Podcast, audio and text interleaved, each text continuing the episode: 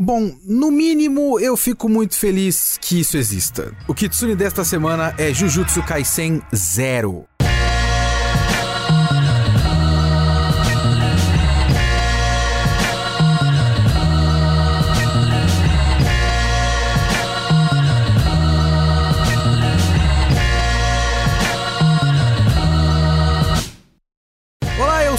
Sou o Leonardo Kitsune e o Kitsune da Semana é o meu podcast semanal para eu falar do que eu quiser, do jeito que eu quiser. A ideia é que toda semana tem uma nova review, que pode ser de qualquer coisa: anime, cinema, literatura, videogame. Se eu vi, se eu li, eu quero falar. Então é aqui que eu vou falar. Você pode acompanhar as gravações do podcast na Twitch da Geek Here, twitch.tv barra Geek Here, toda quinta-feira às 5 da tarde. Se quiser comentar no podcast, vai lá no www.geekhere.com.br ou manda o seu e-mail para mim, leo.kitsune@geekhere.com.br.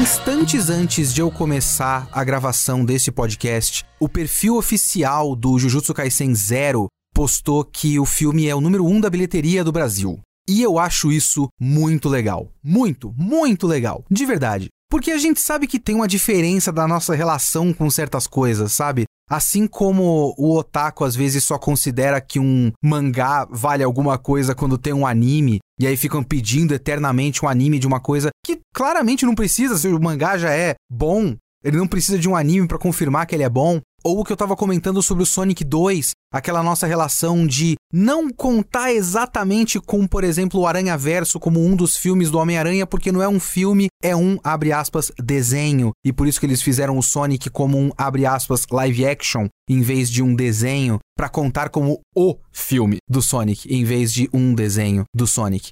Eu acho que colocar anime no cinema e fazer esse negócio dar certo é um pequeno, eu digo sonho como uma pessoa engajada no meio, né? Eu quero que o anime dê certo como um todo. E eu queria que o anime desse certo no Brasil. E eu acho que não só o anime na televisão aberta é uma coisa muito importante que tivemos por um tempo, eu estava envolvido nisso. Vocês conhecem? Loading, blá blá blá.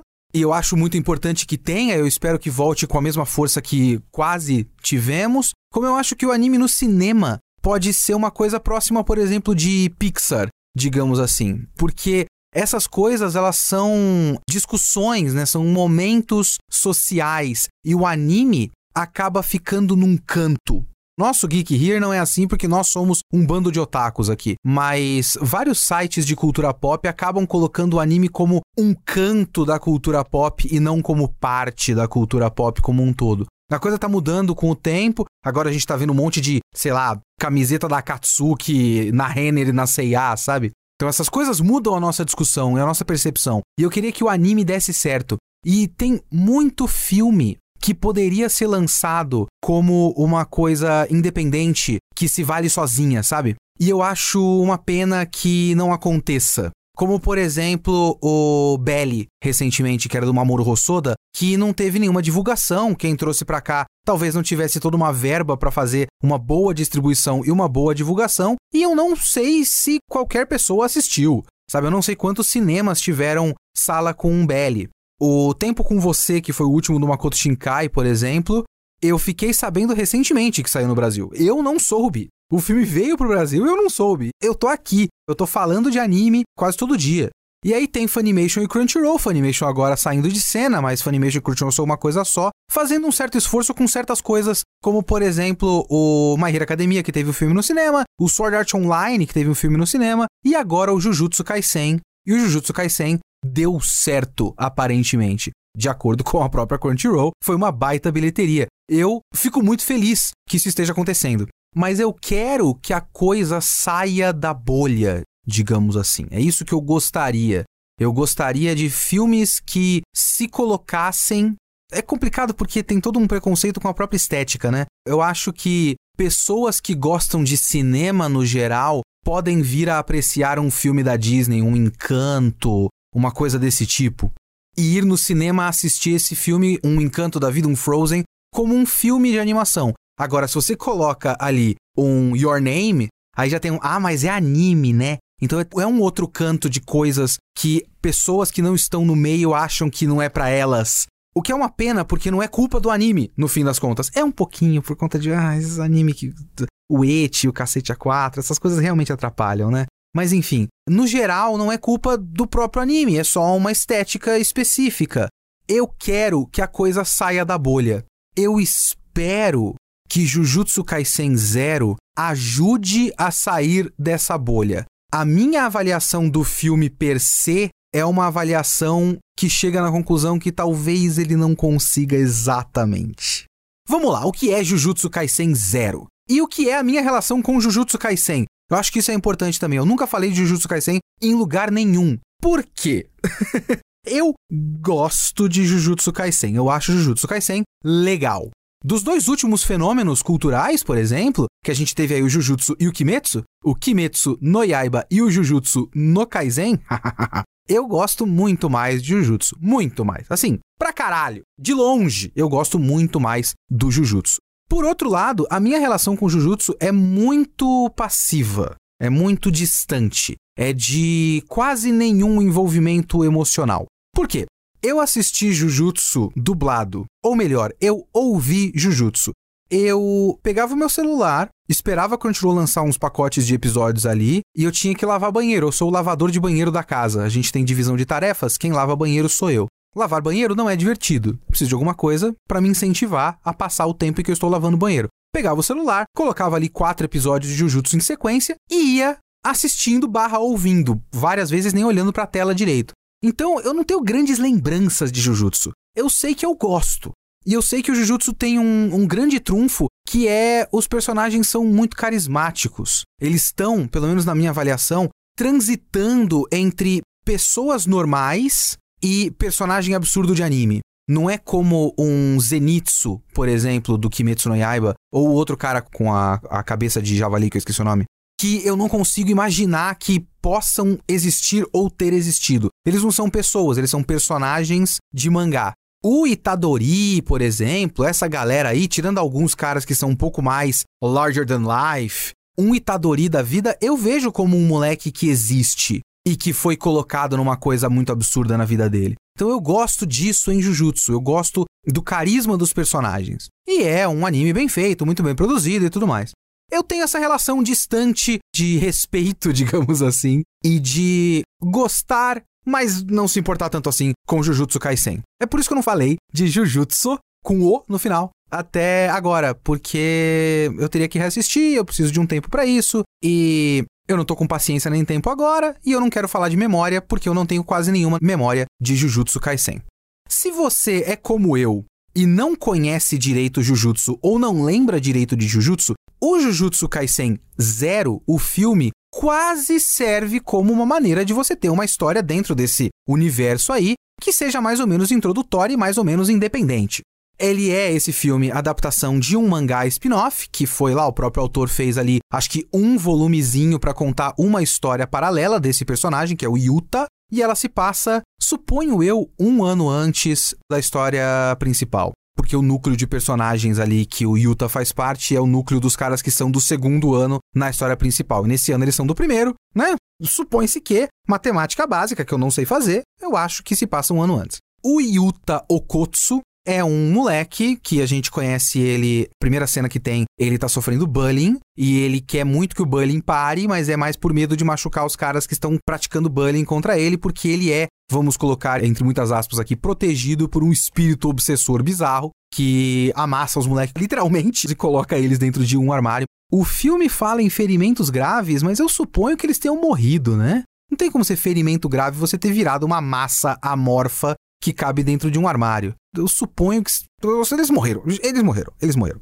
E aí depois de ele fazer isso aí, ele é levado para a escola de Jujutsu, porque os caras querem matar o moleque. Os moleques aí é um perigo. Aí o Gojo, o Kakashi que deu certo, o Kakashi 15 vezes mais gostoso, fala: "Ei, não, deixa comigo, eu dou um jeito." E coloca o moleque na escola para aprender a lidar com esses poderes a gente descobre que esse espírito é uma menina que tinha, na infância deles, anos antes, quando eles eram bem criancinhas, essa menina tinha falado que eles iam casar no futuro e dar uma aliança pro moleque. Eles têm tipo 8 anos de idade. Que criança que faz isso, mas tudo bem. Vamos casar, Yuta! E ela dá uma aliança com uma pedrinha, inclusive. E pouco tempo depois, a menina é atropelada e morre. E vira automaticamente um espírito. E ninguém entende muito bem por que ela é um espírito tão poderoso. Porque ela é uma menina qualquer. Por que, que ela virou um espírito tão poderoso a ponto de proteger esse moleque e ser basicamente invencível? A gente entende que ela está assombrando esse moleque, ela é uma maldição, né? É a lógica da história de Jujutsu Kaisen. Ela é uma maldição protegendo o moleque porque ela era apaixonada pelo menino e ela morreu e agora ela quer, tipo, vamos nos casar, Yuta, continuar. Tipo, espíritos com assuntos inacabados. O assunto inacabado dela é o Yuta. Até aí tudo bem, mas por que ela é tão poderosa? Não se sabe. Esse é o ponto de partida da história. É uma tendência recente, né? A gente estava até recentemente especulando que o Shingeki no Kyojin, né, o Attack on Titan, ia fazer a mesma coisa e concluir a história num filme. Não foi o que aconteceu. Curiosamente, eles vão fazer uma última temporada, mas concluir histórias em filme ou continuar ali um arco paralelo, o Kimetsu no Yaiba fez isso, o Made in Abyss fez isso, o final do Madoka Mágica foi em, em filme. Depois de três temporadas de Sailor Moon Crystal, eles tiveram dois filmes de um arco e vão terminar em mais dois filmes do arco final. Então, achar histórias para fazer uma adaptação em cinema para, né, aproveitar o grande sucesso do momento da coisa e jogar esse dinheiro pro cinema para retornar com bilheteria, mas achar maneiras de fazer histórias que sejam canônicas é uma jogada que os caras estão tentando fazer agora. Porque o clássico filme de shonen é um filme inútil. É só pegar Cavaleiros do Zodíaco, que só tem, tirando o filme que nunca vai ser continuado, da saga de Zeus, né? Como é que chama? O Prólogo do Céu. Que seria um prólogo, porque ele é um prólogo do último arco que não vão fazer. Desiste, gente. Sei lá também, né? Vai saber. Mas antes do Prólogo do Céu, só tinha filme inútil. Todo filme de Cavaleiros do Zodíaco é um filme de 45 minutos, uma hora, que não serve para nada. É uma maneira dos caras colocarem o logotipo Sento Seiya num pôster no cinema e as crianças vão lá e pagam dinheiro e passa 45 minutos vendo os bonecos que eles conhecem batendo em outros bonecos que não importam. Um que tá fazendo mais ou menos isso é o My Hero Academia, que eu fiz parte, eu dublei dois de três desses filmes. Que eles tentam um equilíbrio, digamos assim. Não são filmes que contradizem a história principal. Até porque o My Hero Academia funciona muito em missões, né? Eles são aprendizes de heróis, então eles são mandados para missões ou mandados para treinamentos. Então você pode fazer um pequeno desvio e falar: "Ah, entre esse arco e esse outro arco, eles foram mandados para tal lugar e aconteceu uma crise, eles lutaram com um vilão. Então não contradiz o principal, mas não é necessário para o principal. Kimetsu no Yaiba e Jujutsu Kaisen fazem o contrário. O Kimetsu no Yaiba fez um arco do meio. É como se o arco do Sten no My Hero Academia tivesse virado um filme, o que inclusive dava, né? Porque a jogada de mestre do Kimetsu no Yaiba foi pegar um arco curto e jogar ele no cinema, porque você consegue uma história, um filme de uma hora e quarenta, em vez de você fazer cinco episódios. O Jujutsu tem ainda uma jogada melhor, que é um spin-off oficial do próprio autor, que se passa um ano antes, que serve como prequel da história principal. É, em tese, perfeito para fazer um filme. E filme de anime no cinema é legal. Só que eu queria ver um filme. Vamos lá, qual é o meu ponto aqui com Jujutsu Kaisen? Vamos começar pelas coisas que sempre elogiam em Jujutsu. Por exemplo, animação. Esse filme é bem animado, é um filme bonito. Eu gosto dos designs de personagem no geral em Jujutsu Kaisen, e eu acho inclusive que esse é um dos casos que o pessoal da produção é o mapa, não é? Se eu não me engano o pessoal da produção do anime dá uma bela polida na arte do mangá. O próprio Kimetsu é a mesma coisa. Pega uma arte meio rústica. É só pegar a capa do mangá Jujutsu Kaisen Zero. O Yuta tá horroroso. E é a capa. Os caras deram uma bela polida nos designs de personagem. Então os personagens estão bonitos e a animação é bastante bem feita. É uma boa animação. Eu, na minha falta de conhecimento de Sakuga, eu não sou entendedor de Sakuga. Se você não sabe o que é sakuga, vamos dizer que é uma gíria, é uma palavra japonesa normal. Mas é uma palavra usada para animação bem feita, né? Trechos, cortes de animação que são muito bem feitos. Eu acho que é a palavra japonesa para animação, não é? É um negócio assim. Mas virou sinônimo de animação bem feita. Esse é o trecho da hora. Olha só esse Sakuga aqui. Jujutsu é famoso pelo Sakuga dele. Ganhou prêmio de melhor luta de não sei o que em algum anime awards do Crunchyroll. E isso está lá nesse filme é que eu não acho que tem uma grande diferença da animação do filme para a animação do anime. Eu sinto que eu estou vendo um anime no cinema e não um filme de animação japonesa no cinema. Eu não sei se vocês conseguem entender o que eu quero dizer, mas tanto a direção toda, os enquadramentos, a própria iluminação digital que eles estão usando agora, é basicamente o anime. É basicamente o anime do Jujutsu Kaisen.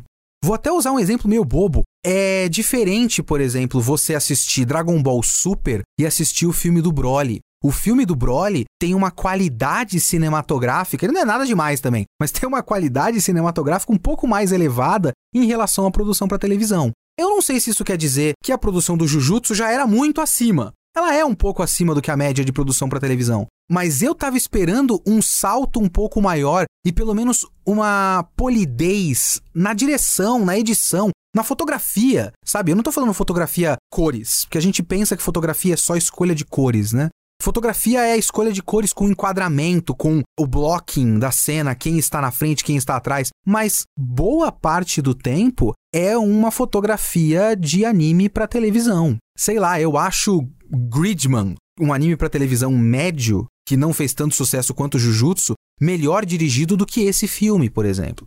Eu não gosto do uso de humor de anime nesse filme. Eu não sei se é só uma bobagem da minha parte, mas sabe aqueles cortes pra personagem super deformed e aí muda um pouco a arte, faz um poing, sabe? É um humor comum de anime que eu acho meio deslocado numa tela de cinema. Eu não gostei de ver isso no cinema. Eu acho que reduz um pouco o que poderia ser uma experiência um pouco mais única, sabe? Eu não gosto, por exemplo, das lutas desse filme, porque elas são bem animadas, vamos dizer assim, porque tem uma grande velocidade e muitos frames, muito movimento, e você vê que nesse movimento ele não perde qualidade dos modelos dos personagens. Essas coisas são legais. Só que não adianta você ter essa sensação de velocidade, de peso, de impacto, tudo isso tá lá. Você sente que os personagens são poderosos e que as lutas têm consequências e você tem os cenários destruídos e tudo mais. Isso acontece pra caramba nesse filme.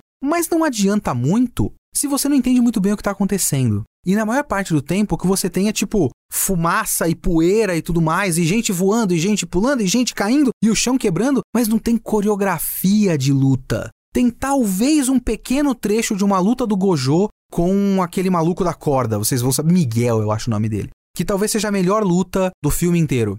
Porque ou você tem show de luzes de shonen, ou você tem uma confusão, assim, um, um, grande borrão que você não sabe quem está aonde fazendo o que contra quem.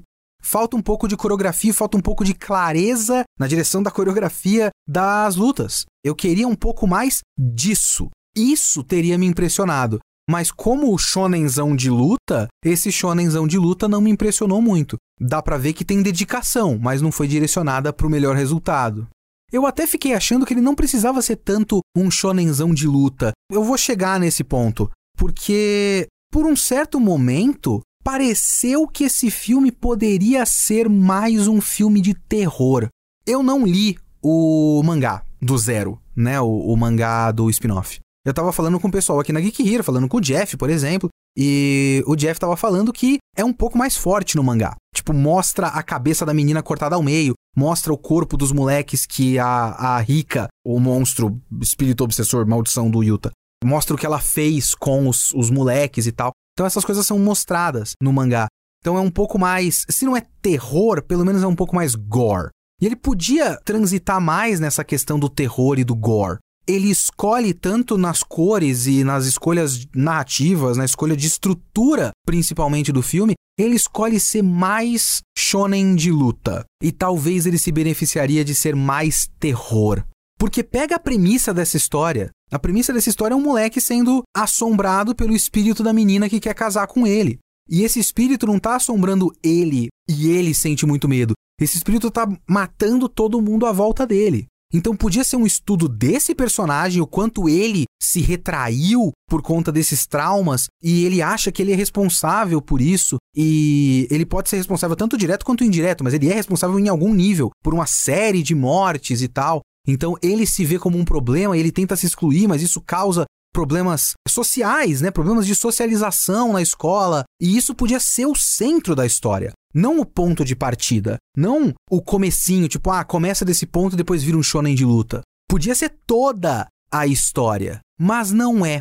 Porque Jujutsu Kaisen Zero escolhe não ser só isso, escolhe ser algumas coisas. O que ele parece não escolher é ser um filme.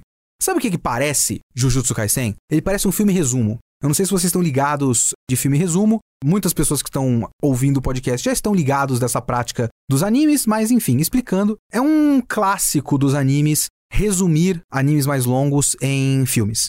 É assim, por exemplo, que Gundam ficou muito famoso. A exibição na TV não fez tanto sucesso assim, mas quando eles compilaram em três longa-metragens de duas horas cada, explodiu. Então, a versão mais famosa de Gundam é a versão resumo, é onde eu assisti Gundam, por exemplo. Tem muitas mudanças nessa versão filme que fazem essa versão filme ser um filme. O grande problema de versões resumo é que muitas vezes realmente parece que você está vendo uma montagem de melhores momentos.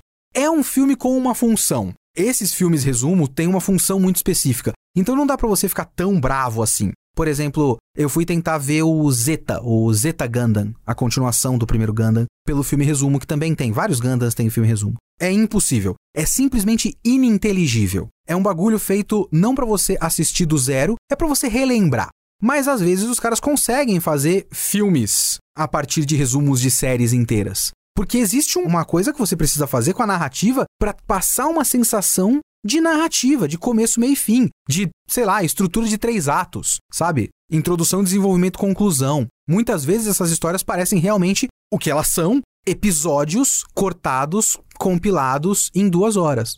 O Zeta Gundam parece isso, o primeiro Gundam não parece. Os resumos do Madoka, porque Madoka tem três filmes, né? Ele resume o primeiro anime em dois e depois tem um terceiro filme original.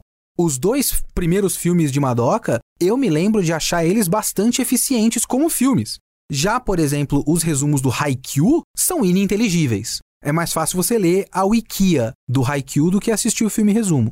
E tem muito a ver com você tentar fazer com que esse fluxo da história não seja episódico.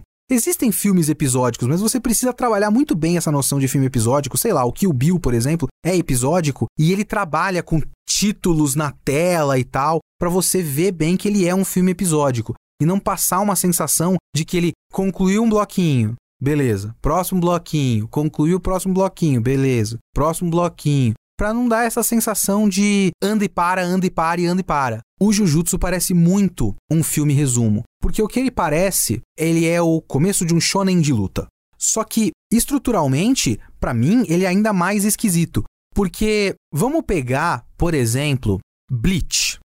Bleach teve uma versão live action recentemente. E ele teve uma escolha muito inteligente. Eu não sei se vai ter continuação, mas para um primeiro filme ele fez uma escolha muito inteligente. Porque Bleach tem um arco introdutório onde o Ichigo vai resolvendo pequenos casos e descobrindo os próprios poderes, blá blá blá.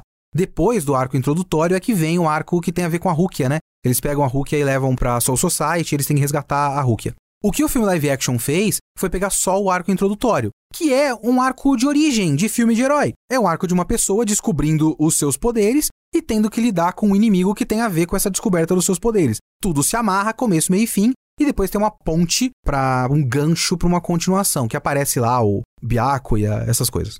O Jujutsu Kaisen Zero seria como se esse filme live action do Bleach tivesse feito metade do filme, a primeira metade, esse arco de introdução, e a segunda metade, o resumo do arco da Soul Society, em 40 minutos. Porque vamos lá, como eu falei, o que poderia ter sido toda a história acabou sendo apenas o ponto de partida, que é o negócio do Yuta. E o grande drama do Yuta nesse filme, que é uma premissa muito interessante e que eu queria que fosse toda a história, porque é uma premissa muito interessante, ela é usada para quê? Ela é usada para você ter a história de um menino que não consegue ter amigos. Ele acaba tendo que ser sozinho porque senão ele vai machucar outras pessoas. Ele é adotado, digamos assim, pelo Gojo e jogado numa turma. Tipo, ó, agora você tem uma turma. E aí é um choque muito grande, ele tem que socializar com essa turma. E é uma turma de gente estranha, né? Tem um cara que não fala direito, um cara que é um panda e uma mina que realmente não tá com nenhuma paciência de ser amiga dele. Ok, se você não quer fazer a história do moleque assombrado por uma maldição, você quer fazer a história de um moleque assombrado por uma maldição que quer fazer amigos, poderia ser uma história inteira sobre ele tentando ser amigo desse pessoal. Eu Quero Fazer Amigos é uma coisa que a Pixar consegue cuspir um filme por ano de uma hora e meia. Fácil. Não é difícil fazer essa trama. O que Jujutsu Kaisen escolhe fazer, que no caso é a adaptação do mangá, e aí eu tô supondo também que essa estrutura vem muito do fato de o mangá ter sido publicado em capítulos e ele fazia sentido em capítulos, porque cada um desses capítulos era mais ou menos, se não autocontido, pelo menos bem narrado o bastante para você sentir um feeling de começo, meio e fim. Sentir um feeling é ótimo, né? Gostaram dessa? Enfim. Mas o que o filme faz é resumir esses capítulos e fazer realmente uma estrutura episódica na primeira metade do filme. Essa estrutura episódica é o processo do Yuta de fazer amigos com essa turma. É um processo, para mim, muito esquisito. Porque você tem três na turma, certo? Você tem a Maki. É Maki? Maki Zenin? Acho que é. Tem o, o cara do Onigiri, o Kaka, eu não sei o nome dele. E você tem o Panda, que é um nome fácil de lembrar. Só que o Panda, eu não sei se isso já tá no mangá, se é uma pressuposição do roteiro do filme, mas a história meio que pressupõe que você já vai gostar do panda e por isso Yuta também já vai gostar do panda, porque afinal é um panda. E não existe um capítulo em que o Yuta, e eu tô chamando de capítulo nesse filme, não existe um capítulo no qual o Yuta vira amigo do panda. É meio que dado como garantido pela história ele vai conversando e alguma hora você vê que ele conversa normal com o panda. É assim. Acontece. Tá lá. Enquanto os outros dois têm. Só que o que você tem é um primeiro capítulo em que ele sai numa missão com a Maki por conta do péssimo professor que é o Gojo. O Gojo não explica nada e depois joga o moleque numa missão. E eu fico muito me perguntando. Pequeno parêntese aqui. Tem uma coisa que me dá muita raiva nesse filme é que não tem nenhum senso de processo, ok? Tem coisas que deveriam ter um pouco mais de senso de processo. Porque Veja bem, vamos lá. O moleque foi jogado na escola. Isso é usado para uma piada no começo. Eu vou deixar passar, porque é uma boa piada. Quando ele chega na sala e quando o moleque já tá sendo apresentado para a turma, é que o Gojo explica o que é aquela escola, o que ele tá fazendo ali. E ele não tinha explicado até agora, e essa é a piada. Porra, você explicou agora? E aí, no meio dessa explicação, ele apresenta: essa é a Maki, ela é de uma família de não sei o que, esse é outro cara, e ele só fala em ingredientes de onigiri, e esse é o panda. E também é uma outra piada, ele nem explica o que é o panda, que é o cara que deveria ter mais explicação. Boas piadas. Gosto dessas piadas. Não gosto daquela direção de piada de anime, mas são boas piadas. Só que aí ele nunca ensina o moleque nada pelo resto do filme. E certas coisas a gente deveria ver. Se esse filme fosse inteiro um arco de treinamento, já seria uma estrutura muito mais coesa e lógica do que o que a gente teve nesse filme. Mas não, tudo que ele deveria aprender, ele meio que pega, sabe? Ele só pegou no éter, no ar porque depois tem uma justificativa genética, talvez, ele é ancestral, whatever, whatever, e talvez ele só tenha um talento natural para isso. Por exemplo, quando ele fala que ele tem que usar o poder da maldição e canalizar o poder da maldição para uma espada. E assim, você vê uma representação gráfica como se ele estivesse fazendo um PowerPoint pro moleque. Ele só explica com palavras. O Gojo fala isso, você canaliza a energia para a espada. Poucas cenas depois, e depois de a gente nunca ver o moleque praticando isso, ele já sabe fazer isso ele fala que é pro moleque treinar a espada. O moleque é um fraco, né? Ele, né, sofre bullying, é mirrado, não é forte, nunca treinou para ser lutador. Vamos te ensinar a lutar de espada para você poder canalizar esse negócio. Aí corta e ele tá treinando quase de igual para igual com a Maki, que é uma especialista em luta com armas. Tipo, ele tá conseguindo se defender. Não é uma cena de completa humilhação. Eu pensei que fosse isso. Cortou para ele lutando com a Maki, ele ia perder em dois golpes porque ele não sabe lutar. Só que aí os personagens falam em voz alta: É, passou três meses que o Yuta tá aqui na nossa turma, não é? Então, pronto, agora que a gente tem essa informação, a gente tem que pressupor que nesses três meses ele pegou sobrenaturalmente uma ótima habilidade em espada para treinar com a Maki que passou a vida treinando com armas brancas. Então ele vai pulando processos porque não é isso que ele quer contar, não é esse processo que ele quer contar. Ele quer contar outra coisa lá na frente. E isso também tem a ver com o processo de ele se abrir para esses amigos. Com a Maki, por exemplo, eu não sinto que aquele capítulo em que ele tem essa amizade com a Maki provou que agora eles se respeitam. Ele salvou a mina num certo momento, mas é isso. Ele usou o poder, a Rika comeu o demônio e ele salvou a mina que estava desmaiada. Acabou. Não tem muito mais do que isso nessa relação. No capítulo com o menino que só fala em ingredientes de onigiri, rola um pouco mais sabe? Rola até um momento onde eles dão um high five, rola tipo um certo entendimento, tantas oportunidades. Veja bem, você tem o Yuta, que é um personagem com dificuldade de socialização por conta de um problema externo. E aí você tem outro personagem, esse cara que não fala direito, que tem problemas de socialização ou poderia ser trabalhado uma questão de um problema de socialização, porque ele não fala direito. Então talvez daria para centrar essa história nesses dois. Dois personagens, tipo, o Yuta tendo que fazer um esforço para entender um cara que basicamente fala em código, e isso é o processo de ele se abrir para conhecer mais pessoas e ele perceber que dá para ser amigo de pessoas que são completamente diferentes, qualquer coisa desse tipo. Eu acho que o filme meio que pressupõe que a gente vai tirar essas conclusões a partir da cena em que eles agem juntos na missão do capítulo deles. Porque é mais ou menos isso que acontece, mas isso é tipo um trecho do filme. E depois disso, eles já são amigos. Eles meio que já são amigos. Então, no meio do filme, tirando o problema prático porque existe a necessidade dramática, a necessidade emocional do personagem e tem obstáculos práticos. Eles não são a mesma coisa, meus amigos. Não é assim que narrativa funciona, não é assim que você cria um roteiro. Você não pode só criar, sei lá, tem vários tipos de história, mas essa é uma história em que claramente existe uma divisão entre os problemas emocionais e os problemas práticos. Ou melhor, o obstáculo prático dele, que é a questão da rica, é um problema emocional que não tem tanto a ver assim com o outro problema dramático emocional do Yuta, que é essa questão de fazer amigos. Ele resolve essa parte. Então fica só sobrando a questão da rica. E é aí que vem a segunda metade da história, que é o arco daquele, se eu não me engano, Suguro. E é complicado porque esse arco do Suguro não tem nada a ver com o arco do Yuta. Então realmente parece que teve o primeiro arco de introdução do shonen de luta, certo? Agora nós temos os personagens, tem o grupo principal de personagens. Agora a gente vai ter uma estrutura de shonen de luta onde a gente vai ter várias sagas e a gente tá vendo uma, uma saga resumida. Depois dessa saga vai ter outra, depois vai ter outra, depois vai ter outra, e você vai mais ou menos trabalhando ali paralelamente os dramas pessoais dos personagens dentro dessas tramas das sagas de shonen de luta. Então você está vendo uma saga de shonen de luta. Essa saga de shonen de luta, por exemplo, não é uma saga do Yuta. Porque tem muito isso, né? Tipo, esse é o arco focado nesse personagem. Depois tem o arco focado no outro personagem. Esse, se fosse um shonen de luta contínuo, se Jujutsu Kaisen Zero fosse uma história por si só, em vez de um spin-off de Jujutsu Kaisen, isso não seria um arco do Yuta, seria um arco do Gojo.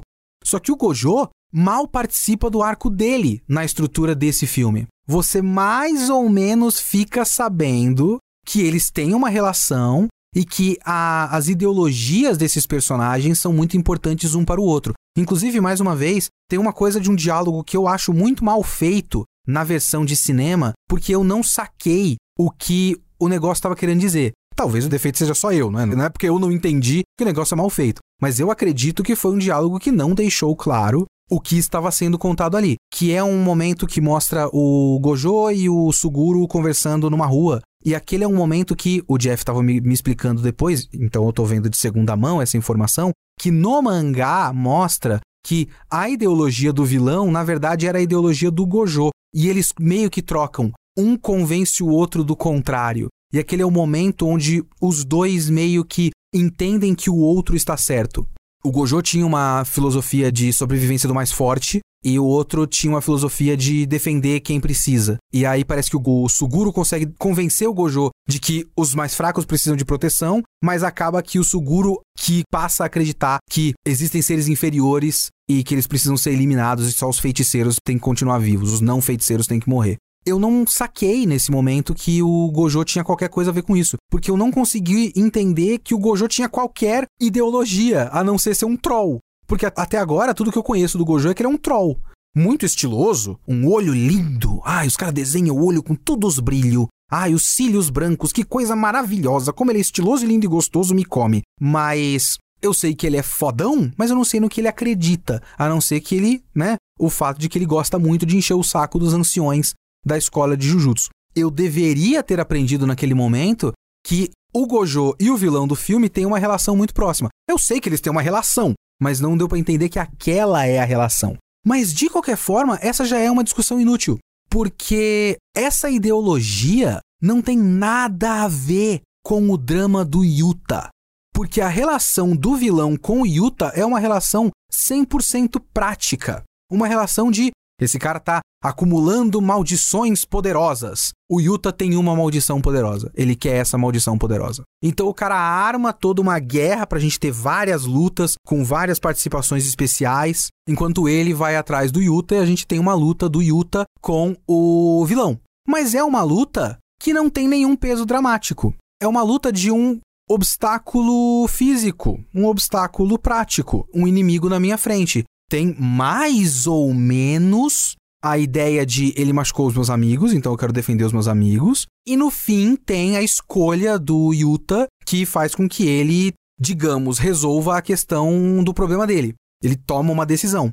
Mas essa é uma decisão dele com ele, para ele poder acessar poderes para lutar com o vilão. Não é uma decisão que tem a ver com o drama pessoal dele e também não é uma decisão que tem a ver com o vilão, porque o vilão não tem nada a ver com ele. O vilão é só um inimigo. Então as escolhas estruturais desse filme fizeram com que os dramas pessoais dos personagens importassem menos do que o espetáculo.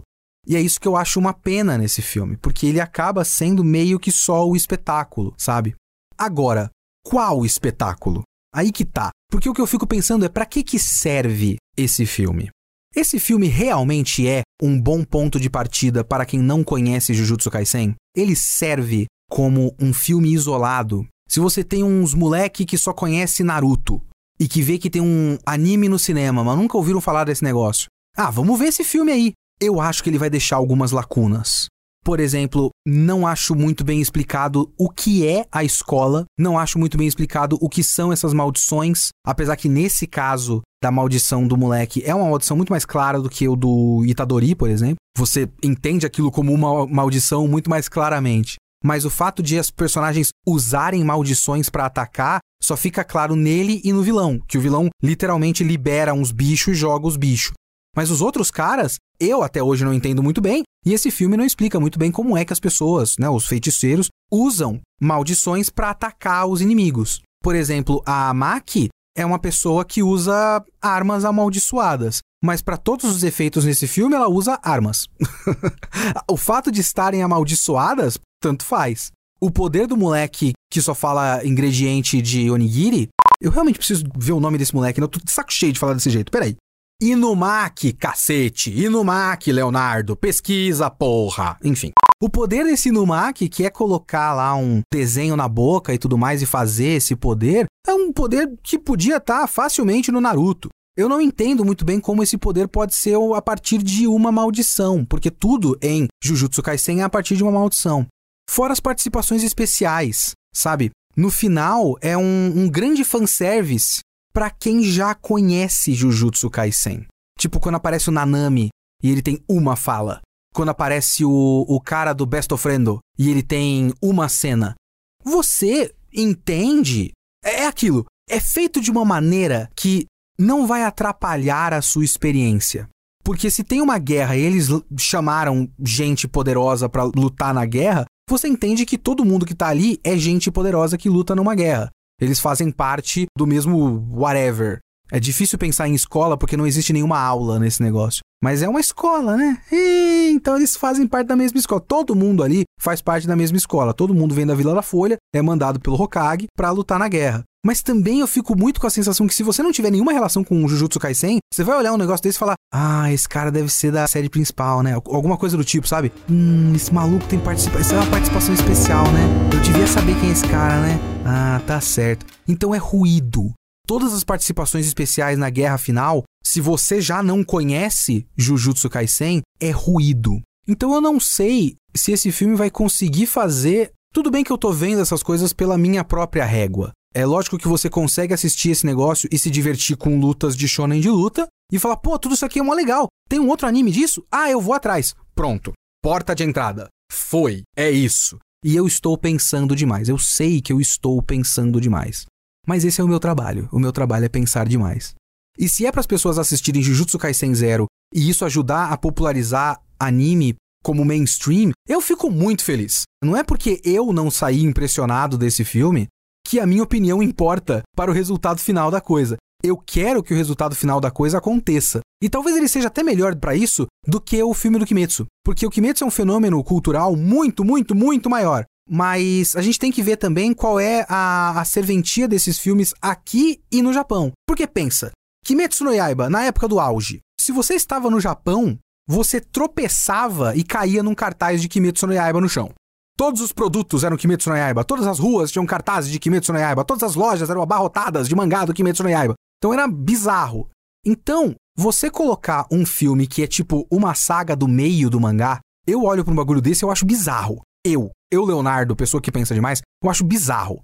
Porque é você, tipo, transferir o público de uma mídia para uma outra mídia para depois voltar para aquela primeira mídia. É estranho demais. Mas também é, para o contexto cultural Japão naquela época, também é meio que Vingadores Guerra Infinita. Que o fenômeno cultural é tão grande que você consegue pressupor que todo mundo que tá indo sabe para onde tá indo. Não tem como cair por acidente lá. Então o filme do Kimetsu no Yaiba, ele pode ser um filme apenas para fãs de Kimetsu no Yaiba, porque ele é um meio da série, né? Então você necessariamente precisa já ter conhecido a série para ver aquele filme. Ele pode ser um filme apenas para os fãs de Kimetsu no Yaiba, porque abre aspas, os fãs de Kimetsu no Yaiba, fecha aspas, é a população japonesa inteira. O Jujutsu é até um pouco melhor nisso, porque ele não é um meio de série, ele é um começo. Só que eu gostaria muito que ele fosse uma história com começo, meio e fim. Mas ele não parece uma história com começo, meio e fim para mim. Ele parece um pitch, sabe? Ele parece uma ideia, um começo. É um resumo de um começo de uma outra coisa. Eu queria que ele tivesse um primeiro ato, segundo ato e terceiro ato, mas ele meio que tem um primeiro ato e depois um outro primeiro ato, e aí fique ligado para os próximos episódios. E isso me deixa um pouco irritado. Mais uma vez, minha opinião nesse sentido importa? Não. Mas você veio aqui o quê? Procurando a minha opinião. E essa é a minha opinião. Pois bem, então vamos para os e-mails e comentários do Kitsune da semana passada, que foi sobre Fire Punch. Vamos lá. Eu quero ler um comentário aqui do site da Samantha Dazi. Dazi? Dazi? Não tem acento. Olá, Kitsune, adorei o podcast, acompanho seu trabalho há vários anos, sempre achei suas opiniões muito interessantes, mas essa é a primeira vez que me senti motivada a fazer um comentário. Vou tentar ser breve, mas já peço desculpas se acabar ficando muito arrastada. No meio do podcast você mencionou não saber se o personagem do Togata era ou não uma boa representação de um personagem trans. Bom, como uma mulher trans, eu gostaria de apresentar a minha opinião sobre o assunto. Eu faria o argumento não só de que sim, o Togata é um excelente personagem trans, posso dizer isso pois eu também fui uma adolescente fissurada com histórias para me distrair da dor constante que sentia em relação ao meu corpo.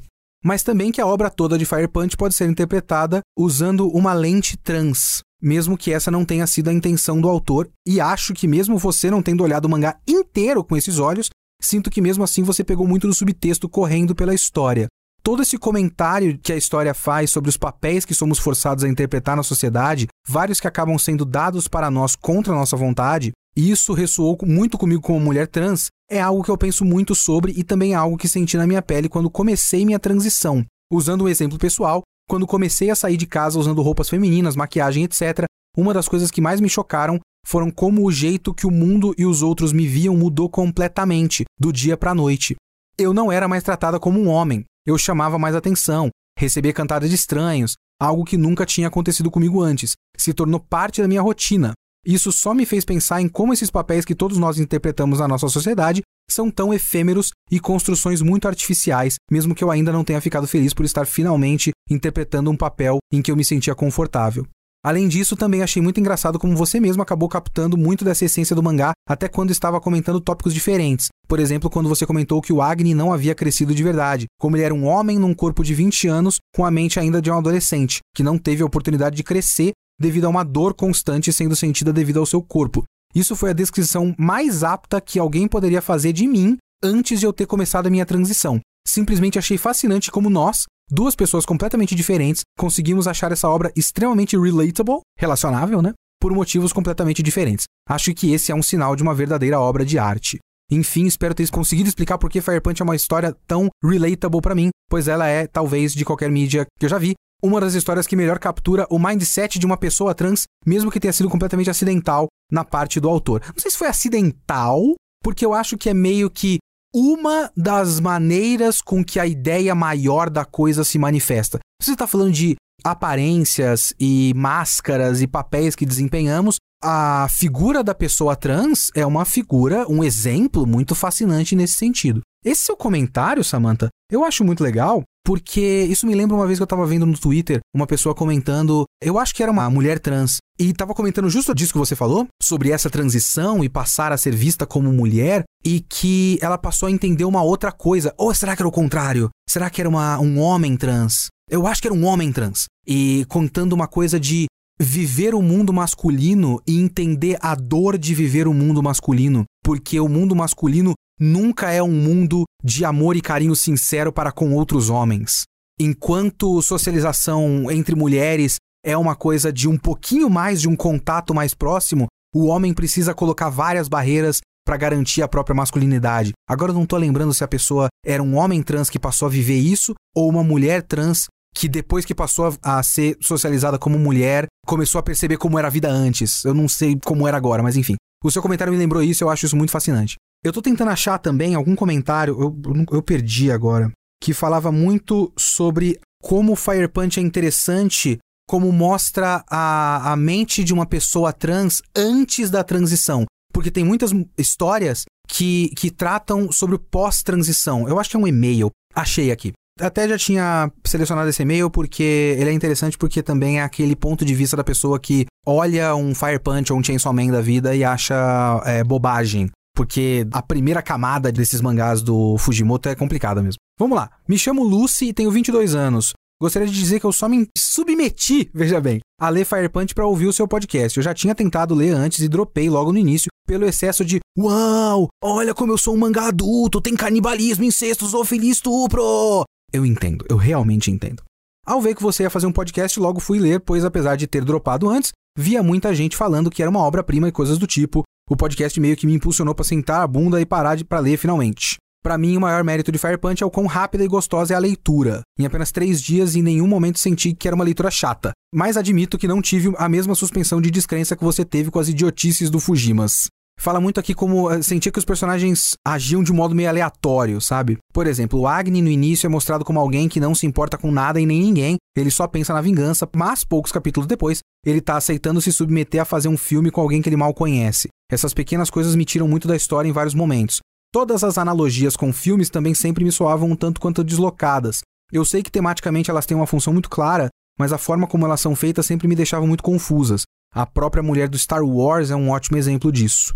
Eu sinto que o mangá leva as tosqueiras a sério demais, e isso fazia com que o tom do mangá não ficasse claro para mim. Vários momentos eu não sabia se era para eu levar a sério ou achar engraçado, mas o mangá parecia o tempo todo estar se levando a sério, então eu sempre sentia que o tom dele era muito esquisito. Mas o que eu realmente queria falar era sobre o Togata e a representação trans desse mangá. Eu sou uma pessoa trans e quando chegou nesse arco do Togata eu logo fiquei interessada por um motivo. Raramente temos representatividade trans pré-transição. Normalmente é sempre a pessoa trans pós-transição. A mulher trans sempre tem uma aparência feminina, o homem trans sempre tem uma aparência masculina, quase nunca vemos o antes disso e o quão difícil é, especialmente na mídia japonesa. Nesse ponto, Fire Punch me surpreendeu. O que me incomodou é o quanto o mangá parece deixar isso de lado logo depois e inclusive continuar tratando Toga no feminino. A questão da cirurgia também me incomodou bastante, porque é comum que pessoas cis tenham uma visão deturpada de que ah, transexuais são pessoas que mudaram de sexo, o que é uma visão totalmente errada é uma minoria de pessoas trans que realmente fazem a cirurgia de redesignação sexual. A grande maioria muda apenas sua expressão de gênero e às vezes fazem tratamento hormonal. Ou seja, teria várias formas do Togata aliviar sua dor de estar nesse corpo simplesmente mudando sua expressão de gênero, mas o mangá trata como se apenas a cirurgia fosse resolver o problema dele, o que é uma visão bem rasa do que é uma pessoa trans. Isso é interessante também. Eu entendo que para a temática do mangá faz sentido que seja dessa forma, mas me decepcionou um pouco a forma como a questão da transexualidade do Togata foi retratada. Não acho que seja uma péssima representatividade trans, apesar de continuarem tratando ele no feminino ser uma coisa muito ruim, bem ruim. Mas também está bem longe de ser a representatividade ideal. Dito tudo isso, adorei o episódio e no final de tudo acho que a leitura de Fire Punch valeu muito a pena. Ainda não sei dizer se achei um mangá bom, mas definitivamente foi uma leitura interessante. Peço perdão pelo e-mail gigante, continue fazendo um ótimo trabalho, amo seus podcasts. Muito obrigado, Lucy, pelo seu e-mail. Eu entendo essa primeira barreira do Fujimas, é complicada, mas. E, e, todas essas questões, eu também fiquei muito pensando sobre isso. Eu entendo que tem um diálogo naquele momento que fala muito sobre, ah, eu queria, né? Eu, eu não gosto de ser assim, mas o fato de eu ser fisicamente feminino faz com que me tratem no feminino e eu não consigo passar dessa barreira. E aí o Agni tenta tratar no masculino, fala, ah, você seria como se fosse um irmão mais velho para mim. E o Togata é, desiste, senta na neve e fala, não, fala irmã, tá ótimo. Então o Togata meio que desistiu do bagulho, falou, não, foda-se também, vai. Agora, eu entendi que você tem boa intenção, trata no, no feminino e vambora. Então tem esse diálogo. É uma coisa, mas eu entendo que continua sendo uma falha em algum nível aí, pequena, grande, não sei, do mangá. Muito obrigado pelos seus e-mails e comentários, pessoal que mandou sobre Fire Punch. Continue mandando seus comentários lá no geekhere.com.br e no meu e-mail leo.kitsune.geekhere.com.br. E não se esqueçam que tem as lives que nós vamos retomar. Essas semanas estão complicadas, mas nós vamos retomar as lives quinta-feira, 5 horas da tarde, na Twitch, twitch.tv barra geekhere.